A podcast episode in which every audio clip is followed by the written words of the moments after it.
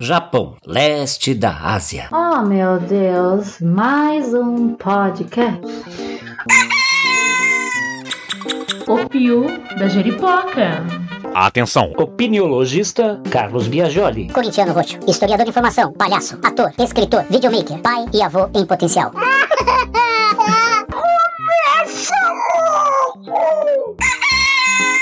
O Piu da Jeripoca. Capital, Tóquio. Área, 372 mil quilômetros. 127 milhões de habitantes, sendo 99% japoneses e 1% de coreanos. Gente abessa. Só para você ter uma ideia, 340 habitantes por quilômetro quadrado. Enfim, A moeda é o iene. A data de fundação é 11 de fevereiro e 23 de dezembro, que é o aniversário do imperador. O clima lá é temperado e subtropical. O idioma oficial, claro, é o japonês. Agora, quando o papo é religião, o leque se abre. Olha só, 51,3% dos japoneses praticam o shintoísmo e religiões derivadas, enquanto 38,3% são budistas. Já o cristianismo atrai 1,2% das pessoas e 9,2% consagram outras práticas religiosas por lá. E o analfabetismo, hein? Menos de 5% hoje em dia, num país cuja renda per capita ultrapassa os 33 mil dólares. Bom, na agricultura, o Japão produz essencialmente arroz, batata, repolho, beterraba e frutas cítricas, enquanto na pecuária, dá-lhe bovinos, dá-lhe suínos e aves. Na mineração, a vez é do calcário, do enxofre e do asfalto natural. E no campo da famosíssima indústria japonesa, o top são as máquinas, os equipamentos de transporte, os eletroeletrônicos e a siderurgia de aço e de ferro.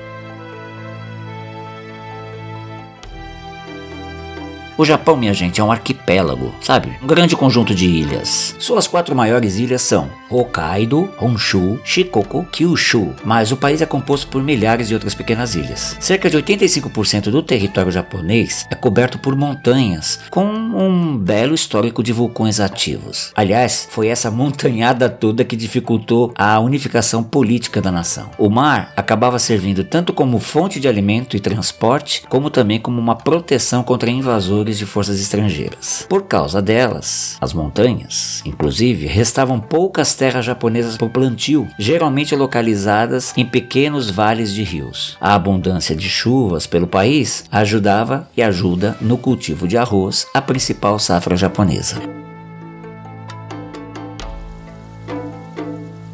Mas vamos dar uma espiada no passado, já que a tradição parece ser a palavra-chave naquela cultura? Vamos lá. No segundo e terceiro séculos antes de Cristo, o povo japonês já cultivava o arroz e trabalhava com bronze e com ferro. É, tudo indica que aprenderam com a China e com a Coreia. Os antigos japoneses viviam em centenas de pequenas comunidades tribais, os clãs, claro, sempre entre tapas e beijos. A liderança desses clãs eram os líderes religiosos e a antiga crença japonesa cultuava as forças da natureza, as kami. Daí aflorou o Shinto, uma antiga religião baseada na contemplação da natureza, que significa o modo dos deuses. Naquela época adoravam Amaterasu, a deusa do sol, a protetora da nação japonesa. É por isso que o Japão é conhecido como a terra do sol nascente e em sua bandeira está o círculo vermelho num fundo branco.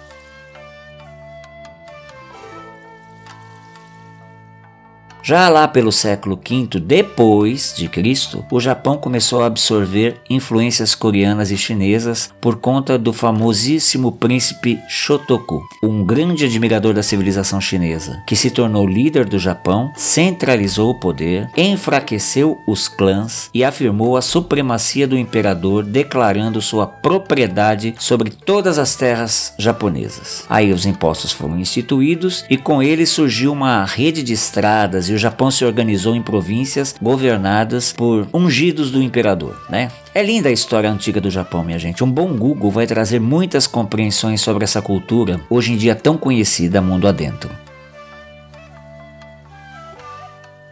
Mas agora, dando um super salto no tempo, chegamos aos séculos 15 e 16. A era do Japão em guerra, uma época de colapso geral. Olha, nem o imperador tinha mais controle sobre o país. O país estava dominado pelos daimyo, os senhores locais que mantinham a lealdade dos samurais e exerciam controle absoluto sobre a população que vivia em seus territórios. Os samurais, leais a diferentes senhores locais, constantemente guerreavam entre si. Aliás, foi a guerra que pôs um fim nas distinções de classes no Japão, sabia? É. Por um lado, a classe baixa japonesa se fortaleceu porque os daimyo frequentemente recrutavam camponeses para servir em seus exércitos. Já por sua vez, a nobreza que foi pro beleléu, porque suas terras e riquezas passaram para o controle dos daimyo. Enfim, um forrobodó daqueles, né? Mas foi durante essa era feudal japonesa que novas seitas budistas bombaram por lá, especialmente o budismo Zen, trazido em 1200 da China, trazendo no combo o taoísmo, que enfatizava o iluminismo pessoal por meio de meditação, a simplicidade e a disciplina. Esses mosteiros, por sinal, foram muito influentes também na política, no comércio e nas artes do Japão. O fato é que nessa tal era de guerra aconteceu o desenvolvimento do comércio, dos exércitos e de novas técnicas de cultivo por lá. Pois é, minha gente. É tanta história, mas tanta história que haja sofá e pipoca para curtir, viu? Depois que essa região foi unificada lá pelo século XVI, o Japão passou a ter contato com a Europa por meio de trocas comerciais com portugueses e espanhóis. No entanto, foi por conta da imposição do cristianismo que os governantes locais fecharam a entrada de estrangeiros e a saída de japoneses.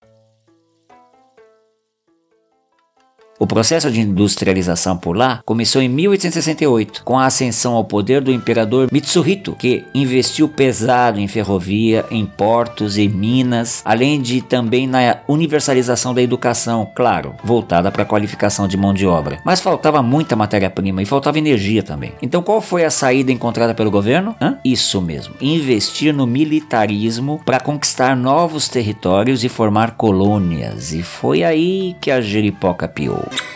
O Piu da Jeripoca. Dali guerra, guerra sino-japonesa, ocupação da Coreia e de Taiwan, e até com a Rússia, com a Manchúria e com a China o Japão tretou feio, antes é claro de ir pras cabeças e bombardear Pearl Harbor, nos Estados Unidos aliando-se então ao nazifascismo do Hitler e do Mussolini na Segunda Grande Guerra, o que lhe custou duas bombas atômicas no Cucuruto, uma em Hiroshima no dia 6 de agosto de 1945 e três dias depois outra em Nagasaki. Claro, não lhe restou outra saída a não ser jogar a toalha e se render. Mas o mais curioso, minha gente, é que o Japão, no pós-guerra, se tornou um dos principais aliados dos Estados Unidos. Dá pra acreditar?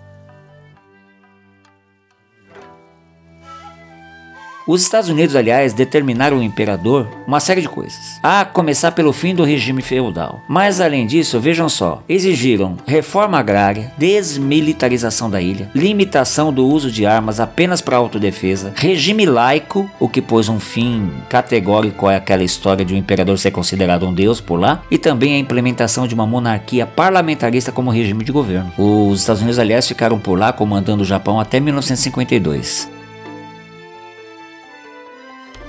Hoje, o modelo industrial japonês está entre as explicações para a rápida recuperação do país. A adoção do toyotismo, por exemplo, garantiu que o país rapidamente alcançasse o posto de segunda nação mais rica do mundo nos anos 70. O fato é que nos dias de hoje os japoneses ainda vivem sob códigos bem rígidos, muitos deles tão sutis que nem sequer são notados ou compreendidos por quem vem de fora do Japão. Por exemplo, a gente pensa no Japão, vem aquela curvatura nas costas. Famoso. De costas em arco, os japoneses dizem olá, se despedem, demonstram gratidão ou até arrependimento. Curvar as costas por lá significa ter respeito. A reverência formal é marca do povo japonês. Querem outro exemplo? O hábito de retirar os calçados ao entrar em casas, templos e até mesmo em restaurantes. Sabe por quê? Questão de higiene. Simples assim. Já no campo do esporte, os astros estão no sumô, no judô, no karatê e no aikido. Se bem que não ficam atrás também o tal do badminton, o beisebol e, claro, o futebol. Vale aqui rapidamente salientar que o sumô é uma prática que agrega esporte e sacralidade. E olha, pasmem, é praticado por lá há pelo menos 1500 anos. Tá bom? Pois é. Agora, se o papo é culinária japonesa, meu povar, aí entra em cena mais uma popstar internacional. Pois além da fama do próprio arroz, foi do Japão que saiu o sushi, aquela mistura de peixe com arroz e alga, sabe? Já no posto da bebida nacional japonesa está o quê? O sake, claro, um vinho de arroz branco multiuso. Os exemplos dados aqui, claro, são irrisórios frente à imensa diversidade cultural daquele país, né? Brasil! O Brasil possui a maior colônia japonesa fora do Japão. Atualmente, por aqui, vivem 1 milhão e 500 mil japoneses e descendentes. A imigração começou oficialmente em 1908, quando o primeiro navio vindo do Japão atracou no Porto de Santos, em São Paulo. Os japoneses se dedicaram então ao cultivo do tomate, do café, de frutas e posteriormente foram para cidades maiores. Em São Paulo, o bairro da Liberdade é o mais tradicional bairro japonês do país. Contudo, também encontramos japoneses pelo país inteiro, especialmente no interior do Rio de Janeiro, de Minas Gerais e até no Pará. Muito bem, feito este preâmbulo, a nossa convidada de hoje é a comunicadora e educadora Ju Plateiro, brasileira de São Paulo que vive há cinco anos com o marido Sansei lá em Yokohama, a segunda maior cidade do Japão que tem uma população aproximadamente de 3 milhões de habitantes. De trem, rapidinho se chega em Tóquio, questão de 30 minutos. E é onde se localiza uma das maiores Chinatowns do mundo. Uma importante característica dessa cidade é que em 1859 o porto de Yokohama foi um dos principais a se abrir ao comércio, o que lhe valeu um salto gigantesco de pequena vila de pescadores para uma das principais cidades do Japão. Vai ser um papo muito gostoso. Conversa que eu tive com a Ju Plateiro foi via Google Meeting. E dessa vez, algum que procó ocorreu que vocês vão notar alguns problemas de áudio. Nada que comprometa a qualidade do papo que a gente travou, tá? Mas já fiquem atentos aí, tá? E conto com a compreensão de todos, porque a gente tá gravando em casa mesmo, por motivos óbvios, né? Torcendo pela chegada da vacina, né? Enquanto isso, a gente vai utilizando os meios possíveis para poder abastecer nosso podcast de assuntos muito legais, tá bom? Recado dado, hein? Mas antes de ouvirmos esse papo, que tal um rápido bate-bola com Marcão, Marcos Vinícius, do podcast parceiro nosso, todos os países do mundo, hein? All countries of the world. Tous les pays du monde. 世界のすべての国 Salve, salve. Aliás, olha, se você ainda não conheceu, vai, você não pode deixar de conhecer. Esse podcast está nos principais agregadores de podcasts e ali o papo é o mesmo que aqui, só que no sentido inverso. Ou seja, enquanto o Marcão conversa com estrangeiros que vivem no Brasil, a gente conversa com brasileiros que vivem no exterior. Então, são duas faces da mesma moeda.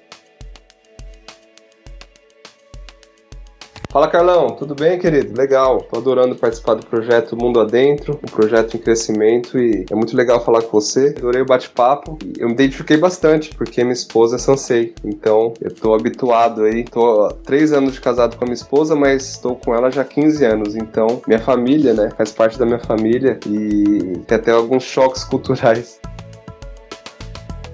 Além da minha esposa, né, ser, são seis, eu tenho dois tios que são casados com japas.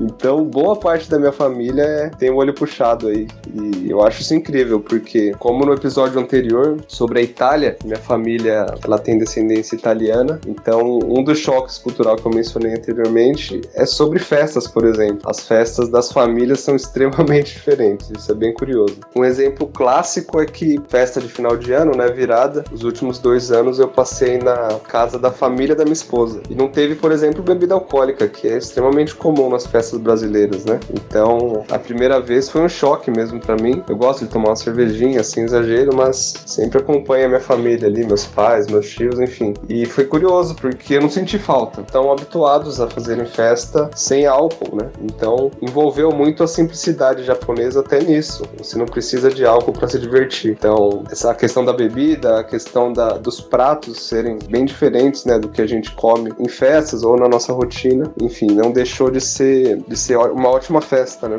Foi tão legal quanto quanto seria na minha família. E esse é um dos exemplos sobre esse choque cultural que eu convivo.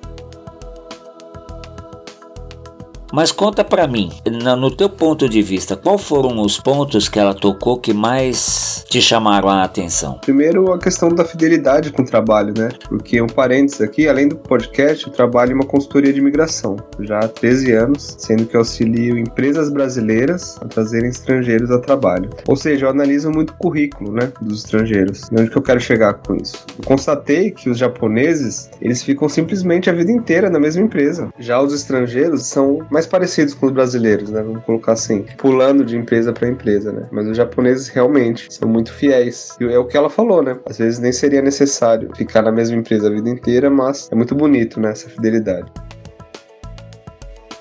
Outro ponto que acho válido mencionar aqui é que meu cunhado, né, o irmão da minha esposa, ele já morou no Japão e trabalhou numa fábrica também, mas ele nunca me contou os detalhes, né, sobre esse sofrimento, sobre essa questão. Fiquei bem surpreso, bem complicado. Achei muito pesado, realmente, a- o que ela falou, mas, mas aí vem até o terceiro ponto, né, que eu quero mencionar, porque essa maneira disciplinada de trabalhar, essa fidelidade ao emprego, respeito, hierarquia, são os pontos que refletem nas ótimas marcas japonesas, né? Como você mesmo falou sobre que sobre querer um carro de marca japonesa, eu também gostaria. Por que será, né, que a gente queria? As marcas japonesas são boas justamente por isso, porque o responsável em montar a peça, em montar as peças, em produzir, enfim, são pessoas disciplinadas, que respeitam a hierarquia, que estão muito tempo na empresa. Então, todos esses pontos, né, que ela mencionou e que eu tô mencionando aqui também refletem nas ótimas empresas japonesas que estão aí, né, dominando. Interessante isso.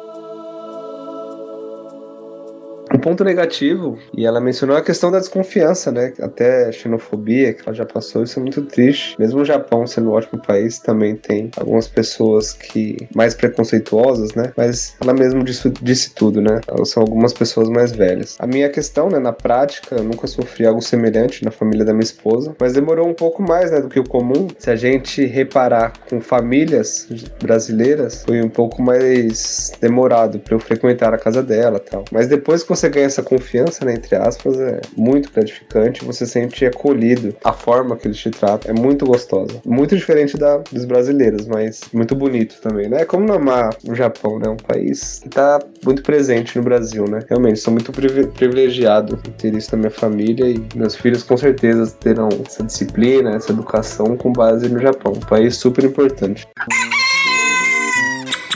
O Pio da Jeripoca. O Pio da Jiripoca, como todos sabem, é uma produção absolutamente independente. Neste ano, a gente tem produzido episódios semanais, conversando com muita gente bacana sobre assuntos que fazem a história do nosso tempo histórico. Muito obrigado. Muito obrigado a todos vocês que nos acompanham e que compartilham o nosso trabalho com os seus amigos. E obrigado também a todos que usam o nosso trabalho para dar toques a seus inimigos. Este é um projeto em que acreditamos muito. Você gostaria de colaborar com ele? Basta que entre em contato com a gente pelo e-mail que está aqui na descrição deste episódio, tá bom? Então bora continuar que a prosa tá muito boa.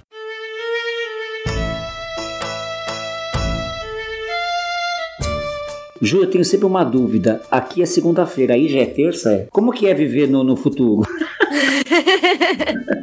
ah, olha, não faz muita diferença não.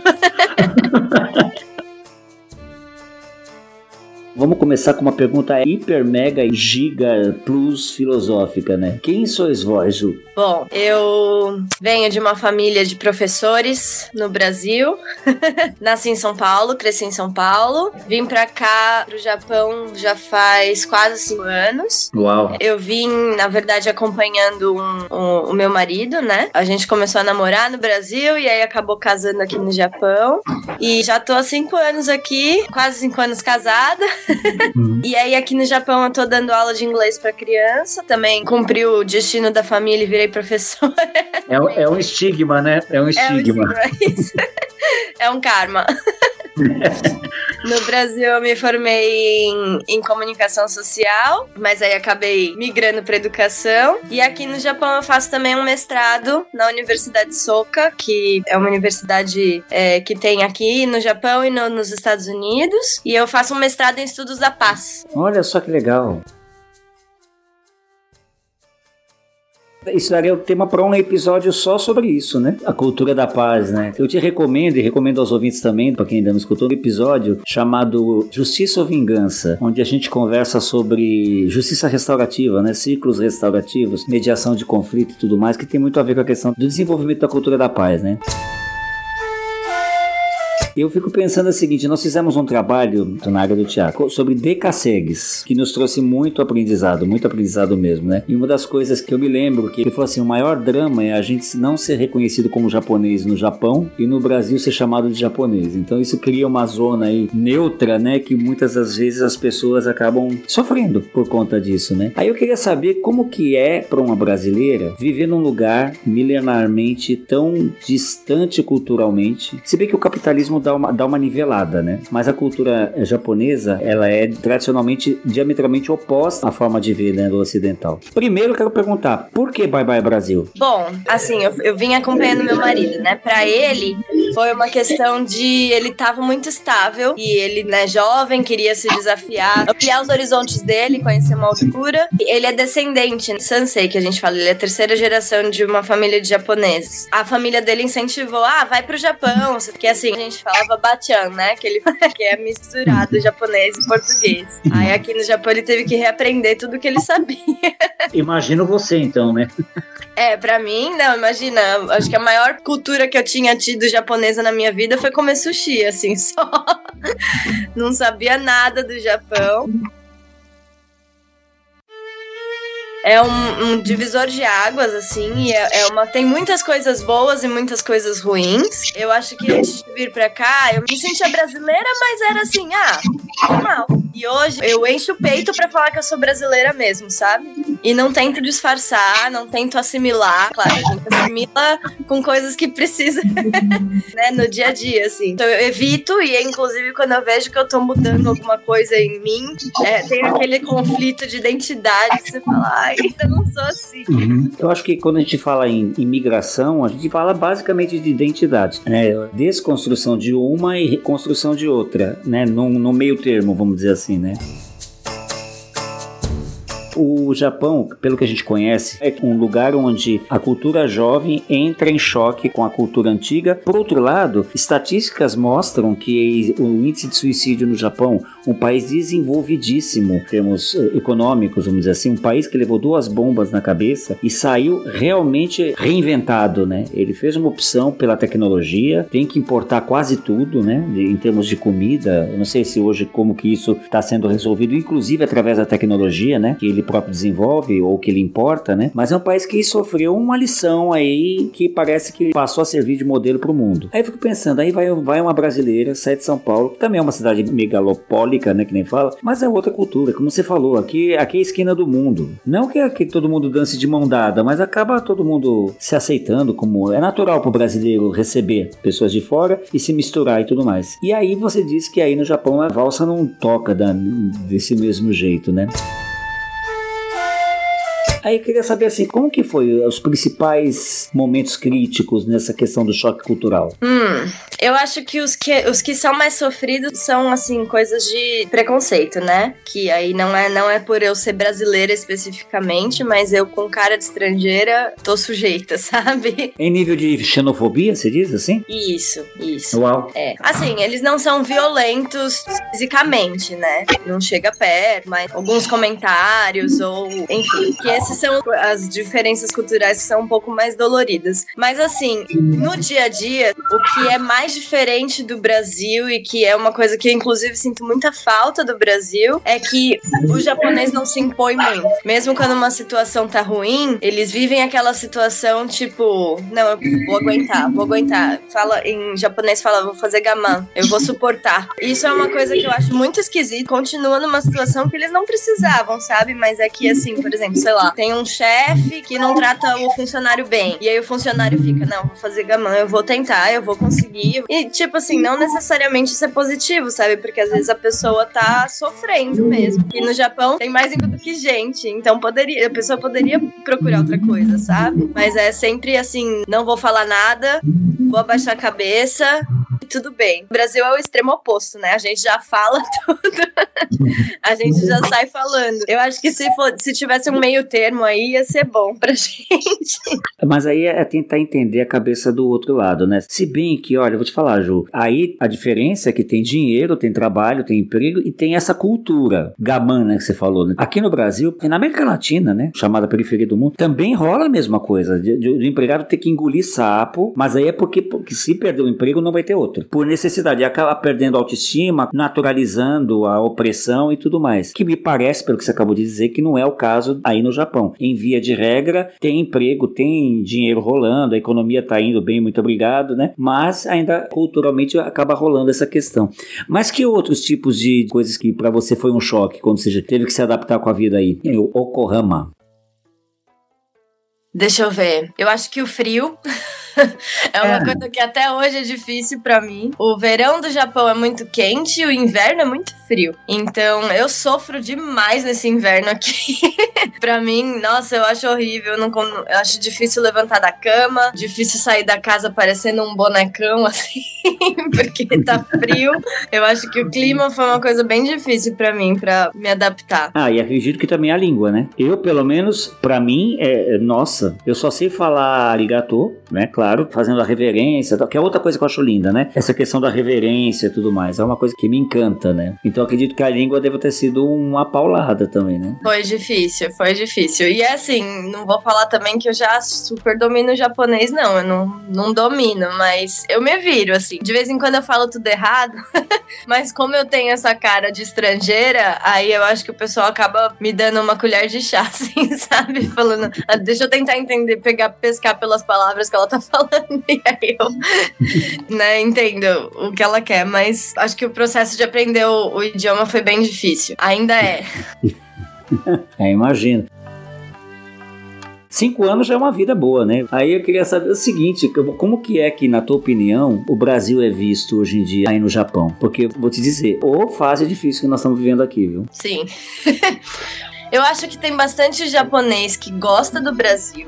E eu fiquei muito surpresa com isso, porque eu e meu marido a gente dança forró. E a gente começou a fazer um grupo de forró aqui no, aqui no Japão, né, em Tóquio, né? Chamar os japoneses pra virem participar. E a gente descobriu que tem muito japonês que adora o Brasil forró e adora samba e vai em tudo que é coisa de festa do Brasil, sabe? E a gente ficou muito surpreso. Só que assim, é, é claro, é um grupo muito específico, não é? Não dá pra dizer que o Japão inteiro adora o Brasil, mas eu acho que é tão distante pra eles que de vez em quando eles nem sabem assim que a gente fala português, sabe? Calma, mas vocês falam o quê? Geralmente é espanhol que eles chutam, né? Acho que no mundo inteiro.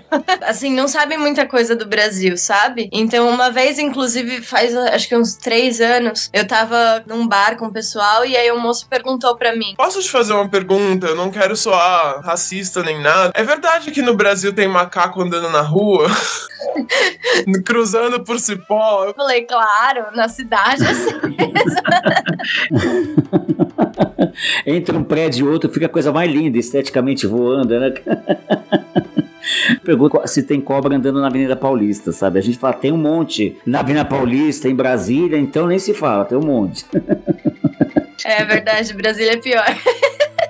Mas é, ultimamente é com a má condução do- da situação do coronavírus pelo governo Bolsonaro, a gente tem virado notícia bastante aqui. Não que o Japão aí- também esteja lidando super bem com o vírus, mas assim, tem sido polêmica, assim. E aí as pessoas que convivem comigo, que são japonesas, sempre vêm comentar. Nossa, eu vi do presidente, que chato, né? Que louco. Você gosta dele? Eles perguntam assim. E você gosta? Não.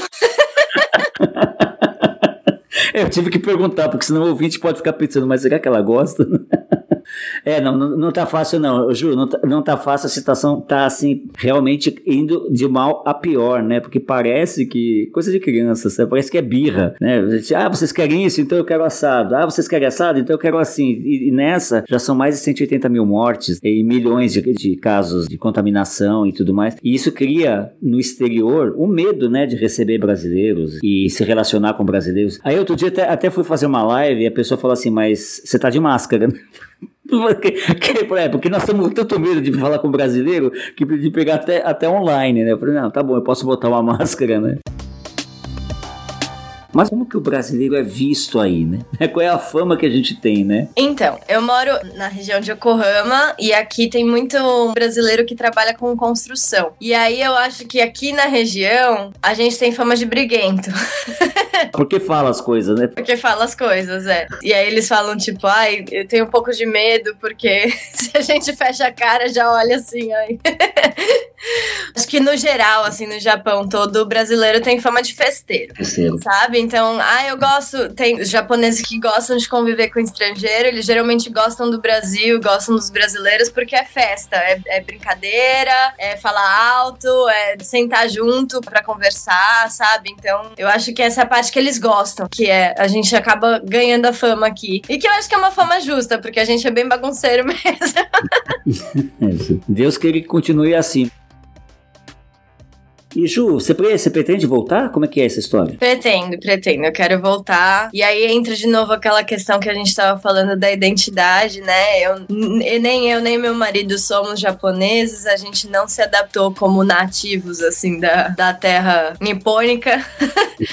a gente é brasileiro, nosso coração tá no Brasil, sabe? Eu sinto muita falta da minha família. Então a gente pretende voltar sim. É que agora eu tô fazendo meu mestrado, né? Então, ainda mais com a situação do Covid aí, vai demorar mais um pouquinho pra eu voltar, mas eu pretendo voltar assim que possível. É, porque outra coisa que a gente abstraiu naquele projeto que a gente trabalhou com o DKCEGS é que eles falavam assim: o problema é que a gente volta cheio de dinheiro. Talvez aí, dando um exemplo hipotético, você ganhe mal, mas o mal daí é maravilhoso aqui. Aí ele chegava com a mala cheia de dinheiro e completamente depauperado psicologicamente, por conta daquela questão do choque, né? De, de não ser nem japonês lá, nem brasileiro aqui. E aí eles tinham que investir esse dinheiro, né? Vira e mexe levavam uns golpes, né? De aventureiros aqui no Brasil e tinha que gastar uma boa parte desse dinheiro em acompanhamento terapêutico, psicológico e tudo mais. Por isso que eu acho bacana isso que você tá falando, é, é reconhecer, né? Você e seu marido que tem o olho puxado, mas sabe que só tem o olho puxado por uma questão, vamos dizer, genética. Porque identitariamente falando, é brasileiro, é sul-americano, é outra realidade, né? Então eu fico imaginando que realmente seja uma aventura sair e seja uma outra aventura tão igual quanto retornar, né? E retornar com aquela bagagem, porque eu acho que aí é que tá o grande ganho, né? Você não vai retornar como você saiu, nem, nem seu marido. Vocês vão retornar com aquela visão. E dentro daquela visão eu gostaria de insistir numa pergunta. Porque quando eu penso em Japão, eu penso em tradição. Como que é isso pra vocês? Olha, aqui tem tradição para tudo, hierarquia para tudo, e você precisa respeitar os processos. Não existe jeitinho brasileiro, não, não tem, sabe? É, eu acho que a, a questão do tradicional, apesar de né, a região de Tóquio ser até que moderna, tem tradição para absolutamente tudo, inclusive as relações hierárquicas dentro de trabalho, sabe? Você até comentou que os decassegues voltam pro Brasil precisando, inclusive, de, de ajuda, né? Porque é um processo até traumático. Eu acho que para mim aqui no Japão, o processo traumático foi trabalhar dentro de fábrica. E aí eu vou até falar para você que dentre os brasileiros que moram aqui no Japão, eu e meu marido somos bem privilegiados, porque a gente não trabalha mais em fábrica, sabe? A maioria trabalha em fábrica aqui por 20, 30 anos. O processo de trabalhar em fábrica foi muito difícil para mim. Eu tinha estudado no Brasil, então eu tinha essa questão de tipo, ah, eu, eu trabalho com qualquer coisa, não tem problema, tal. Só que aí quando eu fui vendo as relações que eu tava, né, da tradição, da hierarquia dentro da fábrica, que assim, por mais que uma coisa esteja errada e eu domine o que eu estou fazendo, eu não posso chegar pro meu chefe e falar, ó, oh, isso aqui tá errado. Tem toda uma questão, eu preciso passar para um sublíder que vai passar pro líder dele, que vai, sabe? E mesmo que a questão seja tipo apertar um parafuso, sabe?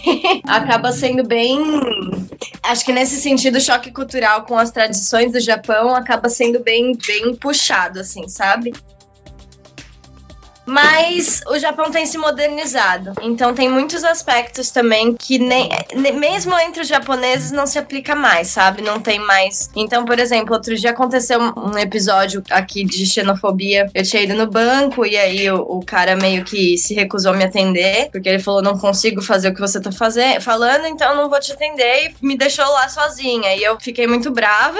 Aí eu fui trabalhar e comentei com uma japonesa do meu trabalho. E a primeira pergunta que ela fez foi: Mas ele é velho? Velho. Porque hum. aí é uma questão assim, puta, mas o Japão tem uma tradição de não se misturar. E as pessoas mais jovens estão mais acostumadas, especialmente na região de Tóquio, sabe? Claro, eu acho que a tradição também tem muitas coisas boas, sabe? Então eu vejo que, por exemplo, dentro do trem, os japoneses não têm o hábito de levantar para as pessoas mais velhas. Ah, é? Não, simplesmente não levanta, sabe? No ano passado, a família do meu marido veio visitar aqui e aí a avó dele veio junto e ela falou, ela falou que ela ficou muito impressionada em como o jovem brasileiro era bem educado.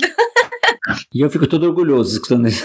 É, então. Porque tinha essa questão de respeitar os mais velhos e tal. Então, assim, não é que eles não respeitam, sabe? É só que eu acho que eles respeitam de formas diferentes. E aqui acaba sendo, acontecendo um contraste uhum. absurdo entre o jovem e o tradicional, sabe? O, o novo e o tradicional do Japão ter se reconstruído depois da guerra, né? É uma outra questão, né? Porque eu achava na minha cabeça que por o Japão ser super tradicional e ter passado por uma experiência super traumática, como a queda das bombas, a queda. Falando queda, parece que foi sem querer. Foi né? sem querer, é, foi sem querer.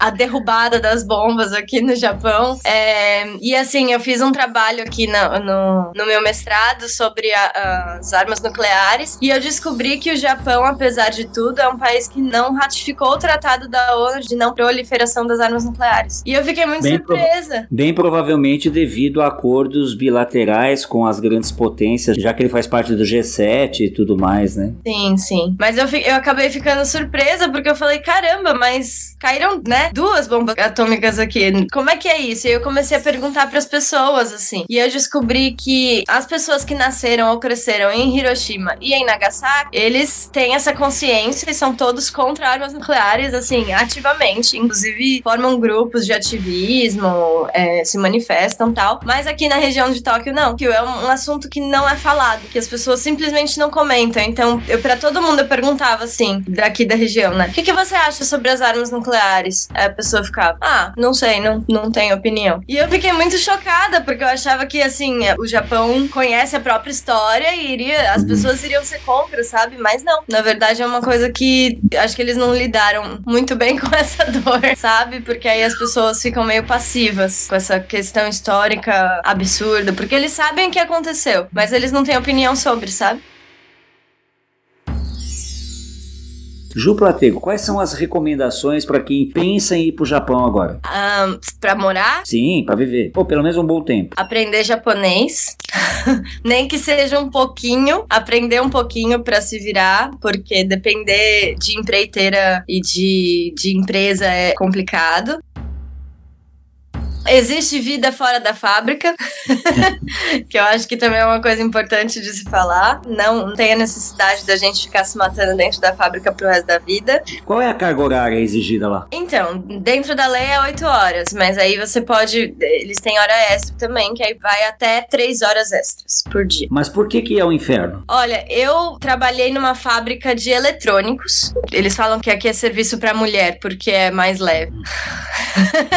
Sim. O Japão é bem machista também. E eu tinha que usar aquele sapato antistático. É um sapato de borracha duro pra caramba. E eu ficava em pé por 8 horas, ou 10, ou 11, sabe? Fazendo a mesma coisa. Tipo a cena do Charlie Chaplin lá. Check, check, check, check, check, check. Não podia conversar, não podia. Então você não pode ouvir música, você não pode nem entrar com o celular dentro da fábrica, sabe? Tem um monte de regra, assim. Enfim. E assim, é, é bem opressivinho, assim. Eu não.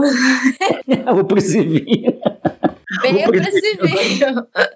Por exemplo, se tem alguma coisa errada acontecendo, se você vai reclamar no escritório, eles vão falar pra você, ué, é fábrica, é assim. E aí eles usam a expressão japonesa que é shoganai, que é tipo, não tem o que fazer. É isso. Sindicato existe? Sindicato, essas coisas? Cara, eu acho que existe, mas o problema é que você acaba ficando queimado para arrumar outros empregos, se você procura um sindicato. E além de tudo, pra estrangeiro aqui, pra poder buscar um sindicato, falar em japonês e gastar dinheiro com advogado, que também é opção, né? É, é difícil para imigrante isso. Então acho que o pessoal acaba deixando, sabe? Até porque a fila anda, né? E fora essas recomendações, você estava dando outras recomendações pro brasileiro ou brasileira que está querendo ir pro Japão? Investe dinheiro se você pretender voltar pro Brasil. Vai uhum. investindo, porque voltar com uma mala de dinheiro não, não adianta mais no Brasil, nem no Japão. A vida é cara aí? É caro, é, é caro. caro. E acho que para prestar atenção nas, nas coisas boas da vida, sabe? Não se esquecer que você pode viajar, não se esquecer de fazer amigo, porque aqui no Japão acho que como o, o fluxo de trabalho é muito puxado, é fácil a gente acabar esquecendo, sabe?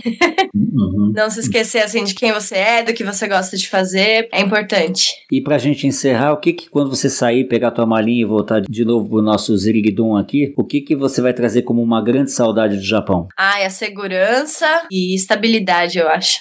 Ai, palavras que entram na minha orelha e enchem meu coração, assim, porque é realmente o que no Brasil, nesse momento, a gente tá menos sentindo segurança e estabilidade, né?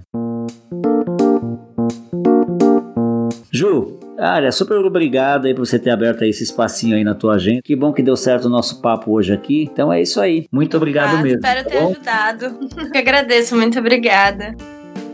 Como eu sempre falo ao querido ouvinte, conto com você no sentido de contribuir compartilhando, compartilhando, compartilhando e nas horas vagas para descansar compartilhar um pouco mais, né? E se você tiver interesse em nos convidar para algum projeto ou contribuir financeiramente também, é só procurar a gente na descrição do episódio.